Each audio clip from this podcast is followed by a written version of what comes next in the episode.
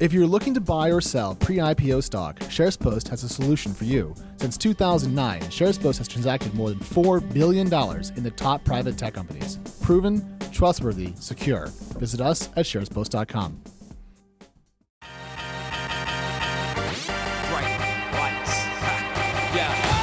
Hello, and welcome to Equity. I'm TechCrunch's Silicon Valley editor, Connie Loizos. And with us this week is Jamie Montgomery, a renowned investment banker of many years and now venture capitalist and co founder of March Capital. Jamie, thank you so much for coming. Hello, Connie. Great to be here. Um, so, guys, there is an incredible amount of news today. We're actually worried that this podcast could go on for six years. We're going to try to keep that from happening. But um, one of the big stories of today is Eventbrite, co founded in 2012 and newly public today. Uh, Eventbrite is the online ticketing company that you've probably used at some point. To, to be honest, a little bit surprised. I'm happy for the company, especially because it's led by um, one of the few sort of um, female CEOs uh, in tech who've been able to take their company public, Julia Hartz. It's always great to uh, sort of um, make that club larger. But the company has challenges. I mean, um, you know, I saw somebody compare it today to Dropbox, which I thought was pretty apt. Uh, for example, they both have sort of low paying or free users. They've sort of built their business on that. They both operate in commodified businesses with low margins. Um, and they also, Jamie, I think this is perhaps uh, most interesting to me. They both have dual class structures, which is not at all unusual for tech companies anymore. Of course, it used to be very um, sort of extraordinary. But I was still a little bit surprised that a company like Eventbrite could get away with that. Do you have any thoughts on that? Well, there are certain benefits to dual structure. I think if you're a long term shareholder in a company and you feel like you know there's a chance that your stock may collapse at some point along the way and someone will acquire you this protects you from that. It allows you to focus on the five or 10 year execution plan. So mm-hmm. hopefully that's what they're doing. I, I think Julie's built a good business there. It's one of these um, kind of a, what we call a toll gate business where you you receive a little bit of money every time it's used and, and, and there's a marketplace built into that and there's a more people use it the more the adoption is. So, so I think it's a good long-term business. I mean the valuation might get a little ahead of itself but I think five years from now 10 years from now it will still exist whether it's a standalone business or just a good business I happen to host events occasionally, and I rely on it heavily. So I'm, I'm I hope it uh, continues to succeed too. But this is a big win also for um, Sequoia Capital, which is also an investor in Dropbox. Um, interestingly, it's also um, uh, a big win for Tiger, Tiger Global Management, a sort of a private equity type firm that got into VC not that long ago. Um, and I think people were kind of wondering if Tiger would was knew what it was doing and was sort of making all kinds of bets in tech all of a sudden. And i think it kind of had people nervous but frankly it's had a great year. Uh, in addition to um, Eventbrite, it was an investor in Flipkart, and I think it was reportedly um, positioned to make like $3 billion when Flipkart sold a majority of its uh, business to uh, Walmart earlier this year. It was an investor in Glassdoor, which sold to a Japanese HR company, Recruit Holdings, earlier this year for 1.2 billion. I don't know if that was a great return for them, but it was a return better than nothing. Uh, it was also an investor in Spotify, which right now is worth $30 billion. So um, we see some of the same names, you know, winning big in 2018. It's it's interesting to me. Also, another China based company um, just went public. This is four year old Shenzhen China based X Financial, which is a, a, company that I don't think uh, we've been necessarily tracking here in the US, but it's kind of like a lending club. Uh, and it's and it's it's a, it's a, you know much uh, younger company. Um, and actually, you know, peer to peer lending, my understanding is it's much newer uh, in China, although it kind of took off in such a way that. Um, I had read in Reuters back in June that something like 200 and something companies had actually like folded. So hundreds of companies like sprung up around the idea of peer-to-peer lending. Some of them folded. I guess you know there was concern that the companies weren't being regulated tightly enough. So maybe it's no surprise that this company went uh, public in the U.S. But it's interesting that it's kind of you know got these headwinds and it seems to be doing pretty well. Do you do anything about X Financial, Jamie? Well, you know we've China is a, an insider's game. I mean, and, and for us to sort of sit there and look at it, you you, you figure out that you know, they probably had some regulators wanting them to succeed and mm-hmm. wanting to have some feel for who they're lending to and what the, the amounts are. And, and uh, I, it looks like a pretty solid company. And, um, you know, again, it's uh, it's a big trend of uh, Chinese IPOs. I was back at NASDAQ last Thursday, and over a third of the IPOs this year are from China. Over half are really? international. Wow. Wow, I didn't realize quite it was uh, quite that high. Uh, well, there was another company that we talked about last week that I I'm so confused by. Uh, Jamie, maybe you, maybe you can make sense of it. But NIO, So NIO is this electric car company that has sort of positioned itself as a rival to Tesla, but it is really like very much a startup. I mean, this company made something like seven million dollars in the first half of this year. It lost five hundred million dollars, uh, yet it went public. Um, and so, guys, we were talking about this last week, and I think like as we were on the podcast, we were laughing and saying, "Oh, you know, the IPO did terribly." And then we took a look on the, you know, it was the second day of trading, and all of a sudden it was shooting up. And I'm not sure where it's trading today, but I think it's sort of held up. Why is this company suddenly interesting to investors? Well, there's a, a couple reasons. One, um, and I'm not saying they're good reasons, but I'll explain what's going on. I think first of all, it's got a bit of a cult following along kind of the high end electric vehicles like Tesla does. And I, one of the things that we don't fully comprehend is if you're living in uh, Shanghai and you want to own a car, you'll pay over ten thousand dollars a year for a license to own the car. So the likelihood is you'll buy a high end car. You're not going to buy a if you're paying that much to have a license to own a car, you're not going to buy a fifteen thousand dollar car. It just doesn't. You know, so you're, you're going to go high end, and that's the mar- part of the market they'll be targeting. Secondly there's a lot of interest in dollar uh, denominated investments. There's probably uh, you know three trillion dollars of private money in China alone that wants to access U.S. dollar investments. So there's a lot of pent up. Uh, uh, buyer interest from that part of the world for companies uh, to make dollar-denominated investments that would still leverage the Chinese market. So it's a it's a very there's a very nuance. Now, as I said, none of these are good reasons for buying that particular stock, but you can maybe if you, if you add all those things together with the amount of capital targeting China, you saw the Hillhouse announcement this week of a large fund, probably 85% of Sequoia's uh, most recent funds earmarked for China. Mm-hmm. Uh, what the where the where the uh, Saudis are putting their money now. There's just a tremendous amount of liquidity in going into China for these sort of companies from all different sources of capital.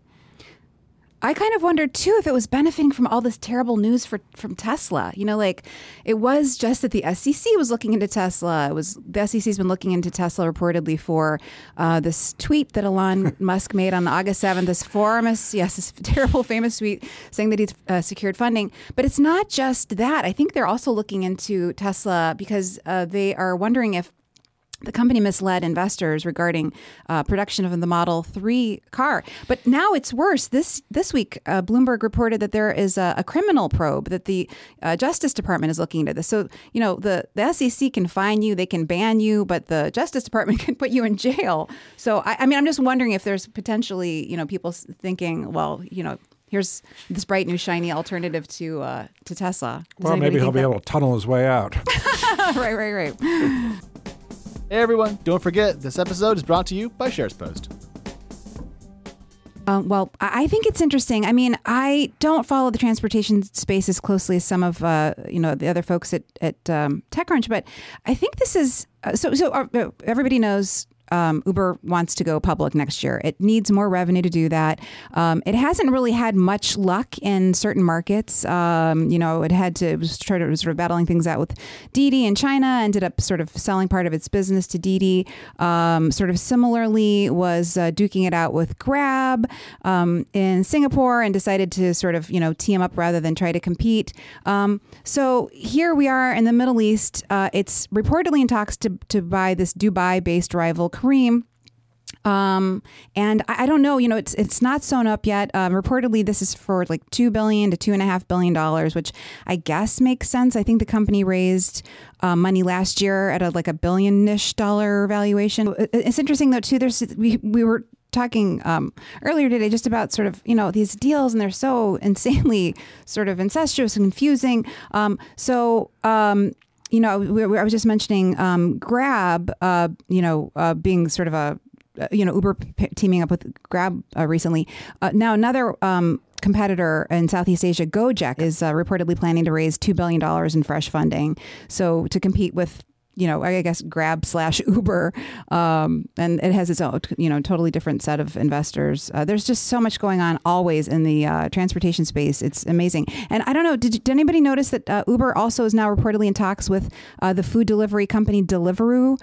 Deliveroo is a good business, similar to Grubhub. I mean, I, the um, the food ordering business is is, is a good business, and uh, I think um, my understanding is Uber is very happy with how their business is performing mm-hmm. there. So, and for many people, uh, these valuations and financings are milestones along the way to an ultimate exit. And I think uh, Uber should be a very interesting IPO next year. And if uh, a number of the shareholders are merging their companies into um, Uber and, and, potentially taking stock as part of that consideration, there's a, there's a lot more upside. So I, I would view it as an interim step, and that the uh, there'll probably be pretty good upside after the IPO at Uber and, and, and many of the investors' minds. Jamie, one question. You know, I, I, I think I brought this up uh, on a podcast once before, but I do think it's interesting. Years ago, maybe last year, two years ago, Bill Gurley had mentioned, you know, the, the problem with Uber going public is that everyone then who's not public can sort of dramatically yeah. reduce their costs and try to wring it dry. Is that a real concern for the company, or? No, I look, I, I, I think the industry is maturing a, a, a bit. Mm-hmm. I mean, you have, uh, uh, and people know what the cost is. They've, they've already done that. They try and undercut them here and there. But mm-hmm. you, you, know, you you have a pretty large company. They was it 15 million rides per day in America. I mean, you know, it's it's it's extraordinary, and you have several hundred thousand drivers in Egypt. I mean, these are huge employers. You have you know millions of uh, independent contractors for them in America. I mean, these are big businesses now, and I, I you know I, I, think times have changed in the last. I think the UK and Germany are, are ahead of the US in terms of ordering food to take out and doing it online and ordering. They're several years ahead of us under migration, so it's a little further along as maturity, and I think it's a great example for what Uber Eats could become. Mm-hmm. Interesting. Um, okay, guys, we're almost out of time, but we we there's as we said at the outset of the uh, podcast, there's tons of stuff going on. There are a couple of deals that I mean that we could mention like many many deals, but a couple of deals that we thought were sort of interesting. Um, one is this company uh, formerly called Roman, now called Ro. It's a sort of a men's wellness uh, company that it's kind of interesting. It's in this race with at least one other company called Hims here in the Bay Area.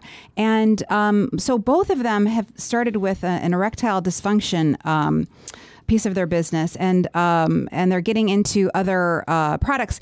It's what's interesting about the companies is they sort of identified a couple of trends that converged last year. One was uh, changes to telemedicine laws. So states now enable companies um, and their health service providers to offer and receive uh, reimbursement for telehealth technology. So these companies sort of can you know send out medicines um, uh, and uh, you know insurers will um, uh, no longer sort of resist paying for these services uh, in a way that they did before, um, and also expiring patents. So, um, what was the uh, what was the big um, uh, that one drug, oh, Viagra, Viagra. So um, I think Viagra's uh, patent doesn't expire until 2020, but it had struck a deal a few years ago with a generic drug maker, Teva Pharmaceuticals, um, that allows it to launch a copycat version. Anyway, there's basically these companies are seeing all these patents that are expiring on drugs, and uh, they can sell these generic versions to their customers, which is sort of interesting. Uh, and and also, you know, they're they're talking about um, kind of businesses that people don't really want to talk about publicly, but that really impact people. Um, so you know erectile dysfunction is actually a huge um, problem. I, I, don't have the numbers top of mind, but it's it's you know I think it's something like a quarter of men. I think according to the Cleveland Clinic, as many as much as like half of men experience erectile dysfunction. I, I know it's you know maybe something that nobody on this podcast necessarily wants to talk about, but it's a very prevalent problem. Um, male pattern baldness is the same thing. Um, so you know men shedding their locks before they even reach the age of 21. I think there's like a quarter of men um, who are in that boat. So anyway, these companies are kind of sending out these products, and uh, so Ro just raised 88 million dollars it's like a year old company, uh, and it's super interesting. Um, another company that raised a ton of money this week uh, was UiPath. Um, now, this is a sort of a robotic process automation software company. We've talked about a couple of these companies in the past. This company just raised $225 million in Series C funding at a post money valuation of 3 billion, and it just months ago raised 153 million in Series B funding. So it's raised a lot of money in a short period of time. Uh, Jamie, is this one that you happen to know? Yeah, absolutely. I, UiPath has just had uh, incredible growth this year, from about one million of recurring revenue to hundred million of recurring revenue in less than two years. Wow.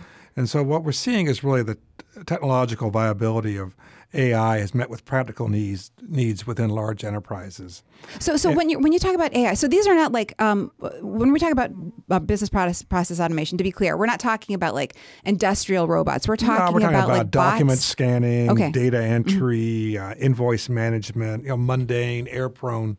Um, functionality that's t- traditionally been outsourced to India or Philippines or o- other markets. And Okay. it's, it's the, the software portion is a is you know, true software license. There are uh, hundreds of billions of dollars of manpower businesses out there, and the outsource companies, the business process outsourcers, BPOs as they're referred to in India, and that industry is going to be ripped out and replaced by this level of, of uh, uh, automation. Now, there's next generations of automation that's coming along. So the play really is: do they win by scaling up this business, or are there more sophisticated models that come in? Oh, interesting. And, and there's another question: is Accenture, EY, the large systems integrators, charge four to five dollars on top of each dollar of software traditionally, and how much of that of their role can be automated as well. So it's a big issue for the SIs, for the Accentures, the EY. It's a big issue for the Indian BPOs, Mm-hmm. but it's also a great opportunity for the American workers who wants to do more value add, more creative work, and then just processing invoices. So so they're going to lose their a- jobs. no, I well, mean, it actually I mean, creates a, a lot of job opportunities in America. So it's, it's actually very exciting. Well, there was some, Danny, I don't know if you'd seen this, some some stat, uh, maybe in The Economist uh, this week about how many jobs are being displaced and how many will be replaced by those being um, destroyed. And I think they, I think this was sort of, oh, no, no, I'm sorry. It wasn't The Economist. It was the World Economic World Forum. Economic Forum Yeah. a, yeah, it said over the next between now and 2040 or 20, 2050, uh, 40% of the jobs would be replaced. But between now and 2050, almost all of us in the workforce will retire anyway. So, I mean, so there'll, be- there'll, there'll, there'll, there'll be new jobs. So, Right. I mean, I, I think that's actually a pretty interesting report. I had a chance to, to read it. But there's, I, again, I, I, I- think there's just tremendous opportunities to improve the function of call centers or to improve the automation of so many tasks in life using AI, but with an intelligent human overlay over it. And so I, I think it's a it's a very exciting area. It's an area that we're very much focused on. Great. I like your uh, optimistic uh, Totally agree. viewpoint. Um, okay, I think we are out of time. And anyway, Jamie, Jamie, a pleasure to have you here. Thank uh, you. And guys, we'll see you again next week. All right, everybody, thank you for listening, and a big thank you to Connie Loizos, our producer Christopher Gates, our executive producer Henry Pickavet, and we will see you all right here next week.